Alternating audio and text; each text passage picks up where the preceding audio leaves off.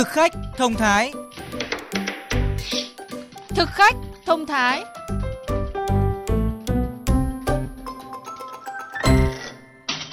Xin chào các bạn đang nghe chương trình Thực khách thông thái phát sóng trên VOV2 Đài Tiếng Nói Việt Nam. Thưa các bạn, mặc dù bánh nướng, bánh dẻo đã được bán từ cuối tháng 6 âm lịch, nhưng đến cận rằm tháng 8, thị trường bánh trung thu mới thực sự nhộn nhịp. Đến bất cứ một góc phố nào ở thủ đô Hà Nội, chúng ta đều dễ dàng bắt gặp những gian hàng bán bánh trung thu của đủ các cơ sở sản xuất khác nhau. Và vì trung thu chỉ có một mùa nên ai cũng tranh thủ mua từ một đến vài hộp để ăn và biếu tặng cho người thân bạn bè. Năm nào cũng vậy, những ngày cận rằm tháng 8, những gian hàng bán bánh trung thu trên phố Bà Triệu đều thu hút rất đông người đến mua. Phần lớn là những người ưa thích hương vị truyền thống của bánh trung thu xưa được bày bán ở đây. Nhà tớ thì hay ăn thập cẩm truyền thống. Cái đấy nó thơm, có cái mùi chanh này, nhiều thứ xen lẫn vào với nhau. Gia truyền là thập cẩm. Trứng với đậu xanh thì bún cũng chẳng ăn cái thập cẩm của nó. Mình thích cái hương vị truyền thống từ trước đến nay rồi. Bà Nguyễn Thị Thu ở phố Tôn Đức Thắng, Hà Nội cho biết bà mua bánh trung thu truyền thống cũng bởi tin về chất lượng và quy trình sản xuất vệ sinh an toàn thực phẩm của những cơ sở này. Nhà máy thì nguyên liệu nó sẽ tốt hơn, được kiểm tra vệ sinh nó nhiều hơn thì nó sẽ sạch sẽ hơn. Cả nhà có ba người, ai cũng thích bánh trung thu nên từ đầu vụ đến giờ, bà Thu đã mua hơn chục hộp bánh trung thu truyền thống. Tính trung bình, mỗi ngày gia đình bà ăn hai cái bánh bánh nướng là chính cái bánh dẻo thì vì thắp hương thì phải mua cho đủ thôi chứ còn thực ra mà ăn là chỉ ăn bánh nướng. Mặc dù biết ăn bánh trung thu nhiều không tốt cho sức khỏe, nhất là đối với người đã có bệnh lý nền như là đái tháo đường, béo phì, nhưng hương vị ngon ngọt của miếng bánh kèm với chén trà mạn đã khiến chị Nguyễn Thu Hà và bà Nguyễn Thu Hoàn ở quận Tây Hồ Hà Nội không thể cưỡng lại. À, cứ ăn không uống nước chè, nó cũng lại thành một cái thói quen. Mỗi ngày đến, đến lúc mà ăn cơm xong cả nhà ngồi đấy thì ấm nước chè thì mỗi người một miếng. Mỗi năm chỉ có một dịp trung thu, nhiều người sẽ có tâm lý ăn tranh thủ không hết mùa nên đã lựa chọn bánh trung thu theo sở thích mà đặt yếu tố sức khỏe xuống hàng thứ yếu. Thực khách thông thái phát sóng trên VOV2 Đài Tiếng Nói Việt Nam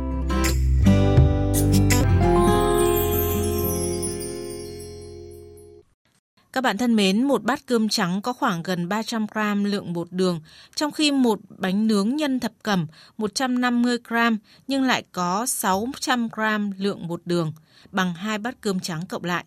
Hay một chiếc bánh trung thu nhân trứng muối chứa gần 800 calo, tương đương với việc bạn ăn 5 bát cơm. Những thông tin này khiến nhiều người sẽ cảm thấy e rè hơn khi ăn bánh trung thu. Tuy nhiên, nếu bạn biết thưởng thức bánh trung thu đúng cách và chọn đúng loại, thì hoàn toàn có thể kiểm soát được cân nặng và sức khỏe. Một số lưu ý sẽ được tiến sĩ bác sĩ Phạm Thị Thúy Hòa, Viện trưởng Viện Dinh dưỡng ứng dụng chia sẻ trong cuộc trả lời phỏng vấn của phóng viên chương trình. Mời các bạn cùng nghe. Thưa bác sĩ, hiện nay thì à, trên thị trường bán rất là nhiều loại bánh trung thu với các kích cỡ và loại nhân khác nhau. Vậy thì xin bác sĩ cho biết là để xác định được bánh trung thu có bao nhiêu calo, chúng ta cũng sẽ dựa vào những cái yếu tố nào ạ? Bây giờ chúng ta không thể nói là cái bánh của hãng nào, bánh của công ty nào là hàm lượng kilocalo bao nhiêu mà chúng ta sẽ phải dựa vào thành phần ở trong đó. Vậy ta có ba cái thành phần để cung cấp năng lượng từ cái ờ, nguồn thực phẩm đó, gồm có tinh bột và đường. Thứ hai là gồm có chất béo và thứ ba là gồm có chất đạm. Vậy trong cái bánh của chúng ta, đủ cả ba thành phần đó đấy. Và ngoài ra thì cái nhóm cuối cùng là nhóm vitamin và khoáng hay nói cách khác là các cái loại, nhóm rau củ quả cũng có. Rau củ quả nó là nhóm không giàu cung cấp năng lượng. Còn ba cái nhóm trên của tôi nói là nhóm có thể À, cung cấp cái nguồn năng lượng cao. Ví dụ như cứ một gam đạm giống như là thịt hay là cá hay là trứng thì sẽ cho chúng mình là 4 kilocalo.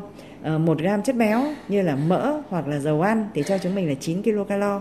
Và một gam tinh bột à, giống như là bột mì giống như là bột gạo thì sẽ cho chúng mình khoảng độ là 4 kilocalo. Và như vậy thì chúng ta có thể tính được sơ bộ một cái bánh nếu chúng ta làm theo công thức như thế nào thì chúng ta sẽ tính được cái hàm lượng kilocalo đó à, đã có chuyên gia dinh dưỡng từng ví là lượng bột đường của một chiếc bánh dẻo hoặc là một chiếc bánh nướng thì bằng 2 đến 3 bát cơm.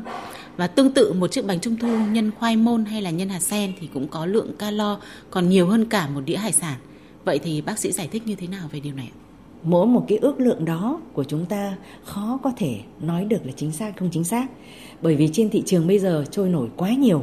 Và hơn nữa thì độ ngọt hay độ giảm ngọt của các cái loại bánh trung thu của chúng ta thời nay thì mọi người đều lưu ý đến vấn đề không quá ngọt. Và điểm thứ hai nữa là thành phần.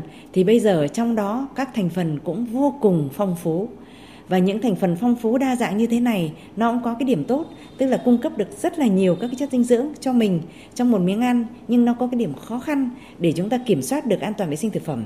Và điểm thứ ba nữa là cũng khó khăn nữa là độ cân đối giữa các chất dinh dưỡng trong một miếng bánh của chúng ta.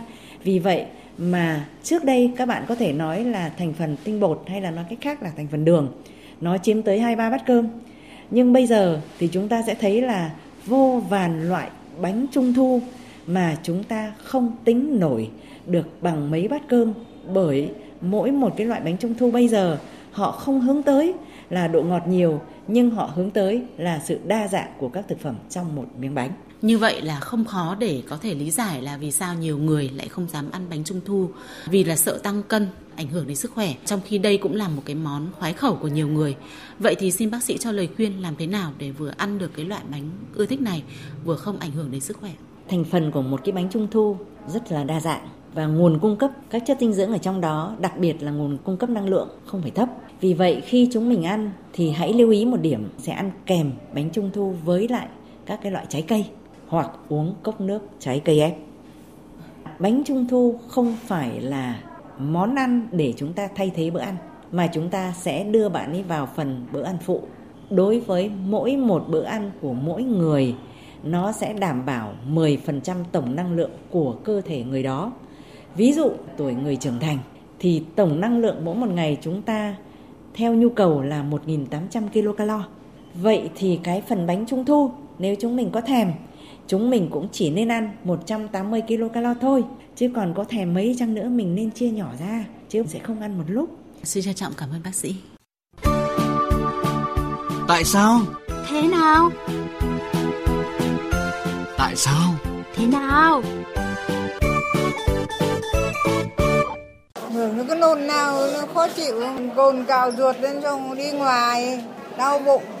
Xuống kháng kinh rồi đi phân sống nóng ruột buồn nôn chả biết cách nào nhiều khi thì uống kháng sinh các thứ đấy cũng hay bị đau bụng bị đi ngoài các bạn thân mến, khi uống kháng sinh, một số người có thể gặp các triệu chứng rối loạn tiêu hóa từ nhẹ đến nặng, như là tiêu chảy, buồn nôn, đau bụng. Theo giải thích của bác sĩ Nguyễn Thùy Linh, Phó trưởng khoa dinh dưỡng và tiết chế Bệnh viện Đại học Y Hà Nội, trong đường ruột của chúng ta luôn tồn tại một hệ vi khuẩn có lợi và có hại với nhiều chủng loại khác nhau. Khi đưa kháng sinh vào cơ thể để điều trị một bệnh lý nào đó, đặc biệt là thuốc dùng đường uống, nồng độ thuốc sẽ tồn tại ở ruột và phá vỡ sự cân bằng này.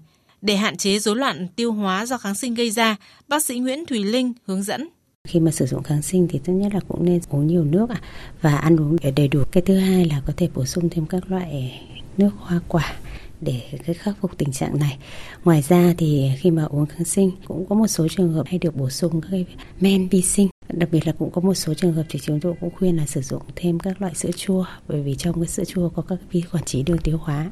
Bác sĩ Nguyễn Thị Linh cũng lưu ý khi bị rối loạn tiêu hóa, chúng ta cần bổ sung men vi sinh là chế phẩm chứa các loại vi khuẩn có lợi được đưa vào ruột để bù đắp, lập lại sự cân bằng vi khuẩn đường ruột.